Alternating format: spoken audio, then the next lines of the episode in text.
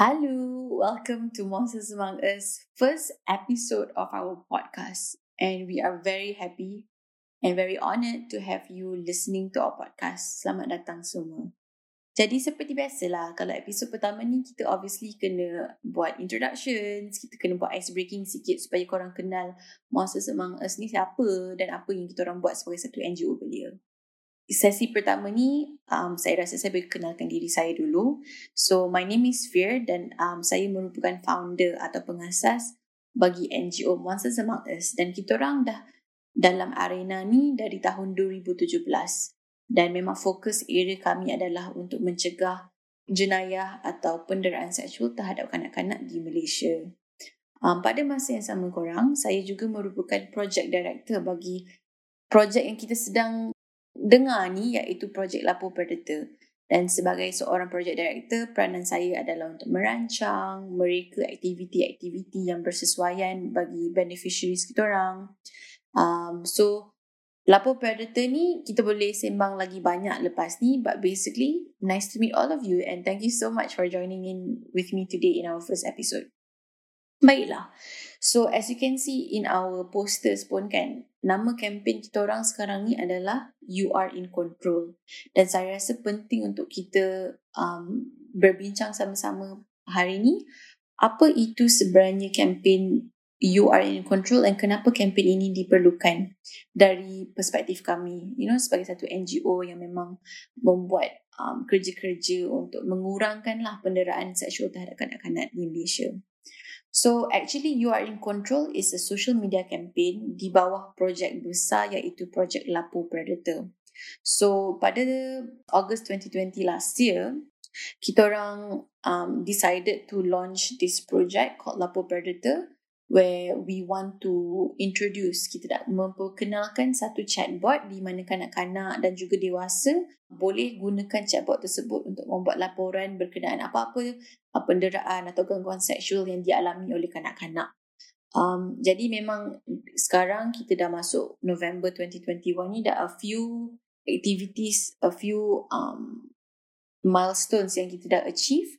But for this time around, we want to include the community at large.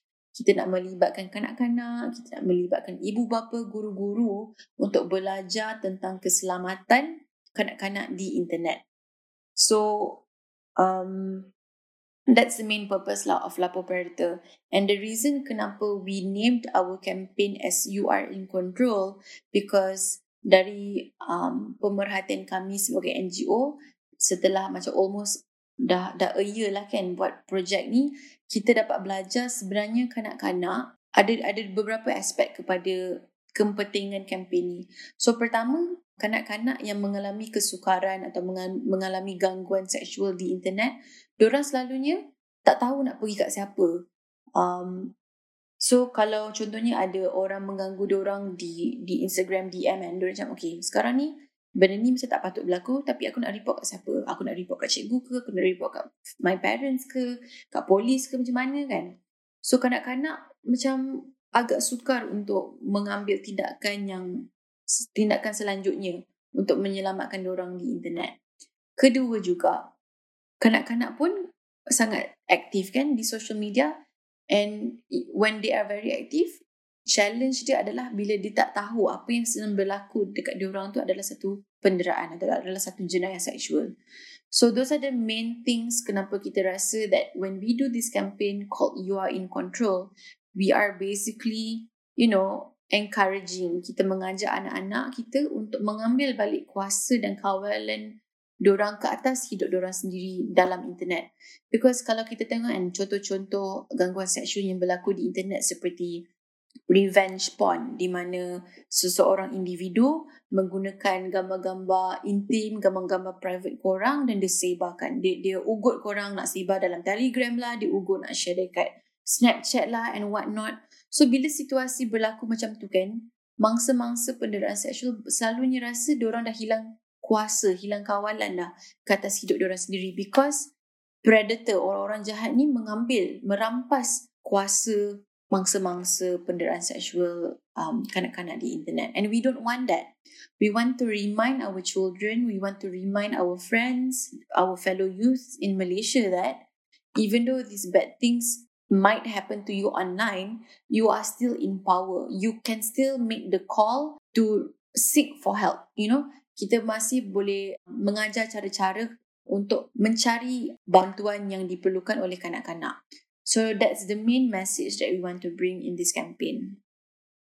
So kalau kita pun kita observe kan kes-kes gangguan seksual di internet ni, predator selalu akan menakut-nakutkan mangsa-mangsa. Dia akan menakut-nakutkan anak-anak kita. Dia akan kata, uh, dia akan mengugut, dia akan merampas hak privacy um, anak-anak kita. So it's very important for us to reclaim back that power. And kita kena ingatkan um, diri kita bahawa kita sebenarnya tak perlu mengalah pun kepada pendera-pendera seksual di luar sana. We have NGOs who can help. We have um, you know, badan-badan berkuasa seperti polis and also MCMC untuk membantu kita. So walaupun kita dalam keadaan yang kritikal di mana keselamatan privacy kita sedang di you know is is at stake kan adalah dalam keadaan yang berisiko bantuan masih boleh di dicari you know? And that's why Monsters Among Us is here to help anyone who is going through all of these abuses that happen online. So no one is allowed to take anything from us. So that's basically why we named our campaign as you're in control. And i will have to credit um the team from lapo predator for coming up with this very apt and you know meaningful campaign right? So you guys may be wondering lapo predator ni apa sebenarnya kan? Like there's so many aspects to it. I would be very happy to share lah. Jadi lapo predator ni um, adalah satu perkhidmatan. Sebenarnya it's a service di mana um, chatbot yang kita dah buat ni chatbot tu boleh dijumpai dalam website kita orang www.lapopredator.org. Jadi contohnya kalau korang sedang guna IG ke atau you guys are on TikTok kan and then suddenly korang nampak macam ada seorang kanak-kanak ni sedang di um, ganggu di TikTok. For instance, um, dia post gambar dia and then like all of these um, you know, mean people are commenting um, sexual things, you know, sexual and very vulgar things to them, that thing should be reported kan? Sebab itu adalah merupakan satu jenayah gangguan seksual di internet. Jadi, apa yang korang lihat kat TikTok tu, korang boleh screenshot, boleh hantar link video tu dan boleh reportkan kepada chatbot kita orang dekat website kita orang. So that's why kita orang bina chatbot tu supaya korang boleh inform kat kita orang kat mana jenayah tu sedang berlaku and we can see how we can help you right? Because in many situations juga kan after one year doing this project we see that as much as our children and as much as our internet users want to report but they don't know how to report. So korang boleh ambil mau sebagai satu step satu langkah yang pertama untuk korang decide lah whether you want to make a report or not because we will be able to provide advice, we'll be able to provide legal options for you when you are in a situation of risk. When you are dalam satu situasi yang berbahaya, kita boleh intervene in the sense we can provide advice, when kita boleh refer you to probably different individuals or different organizations that can help you better. Right? So there is no full stop when it comes to cases of sexual harassment or sexual abuse online. There will always be a way where you can protect yourself. So that's why we open this chatbot as a as a door, you know, as an open window for you to come to us whenever you are feeling anxious, whether you're feeling scared about your safety, about your privacy that is currently being, you know, compromised by predators online.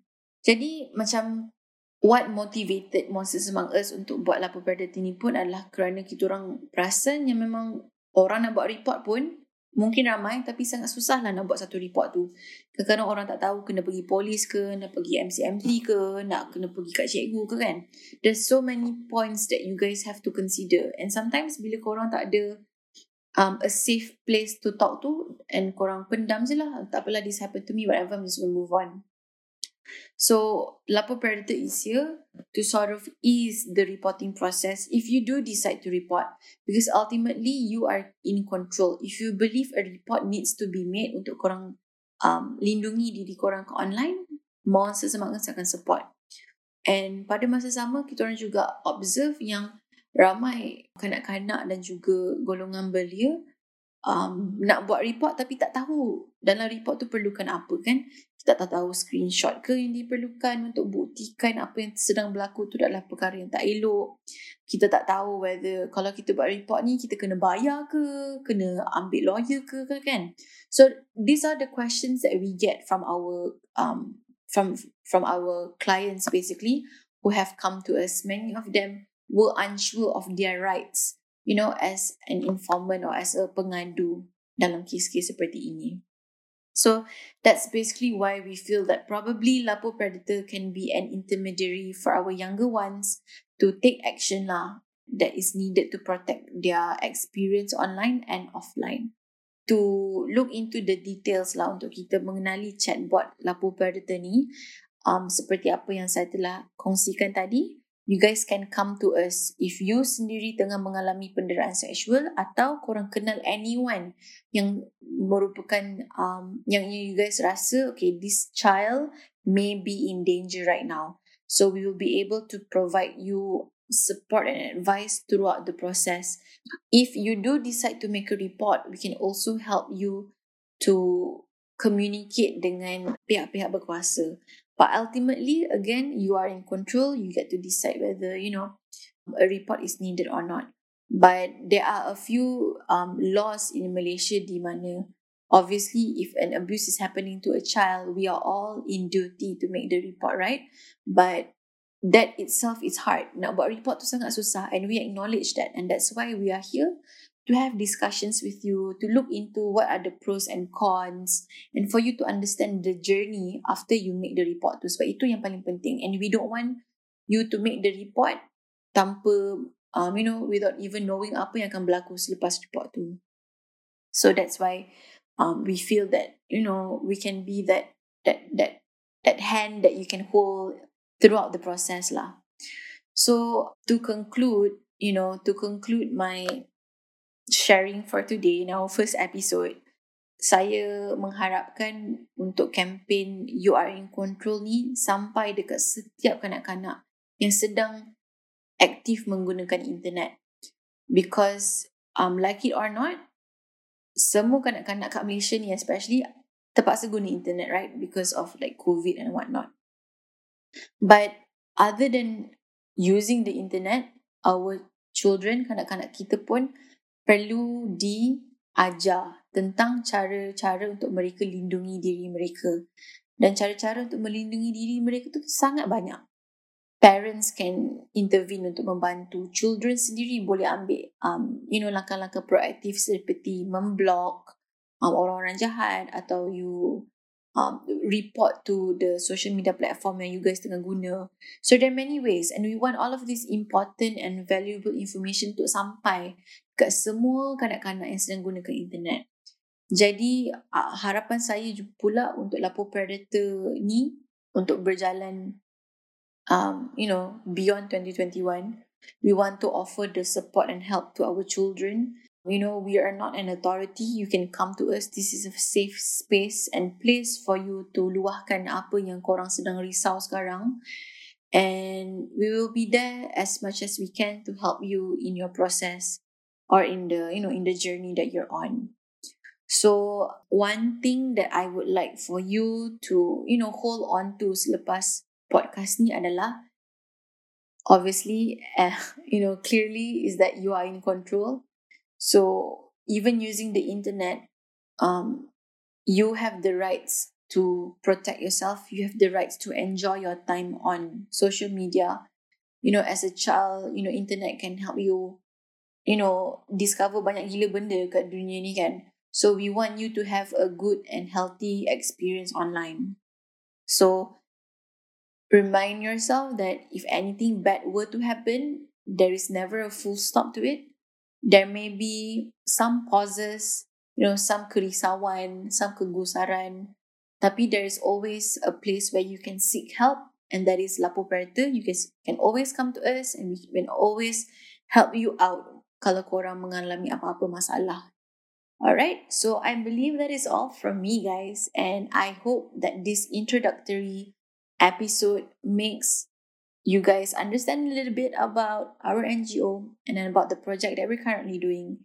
And jangan segan, jangan malu untuk reach out to us if you need any support in terms of your safety online or kalau korang nak join kita orang, you know, sebagai child rights defenders, you know, child rights activists, if you believe that children deserve a healthy and safe and happy childhood, you know, our doors are always welcoming and always open for people like you to join us and join the cause for the good of our children. So thank you so much, guys. I really had fun talking and speaking to all of you. I hope that your support in our You Are in Control campaign will, you know, stay on until until our children are actually safe online. So yeah, that's like literally my hope. So thank you guys. Jangan lupa untuk uh, follow kita orang dekat Monsters Among Us underscore my dekat Instagram. Then yeah, just join us. Because like kita orang memang looking for young people to join us. Jom jom ah, jom join. okay guys, thank you so much and have a good day. Ciao!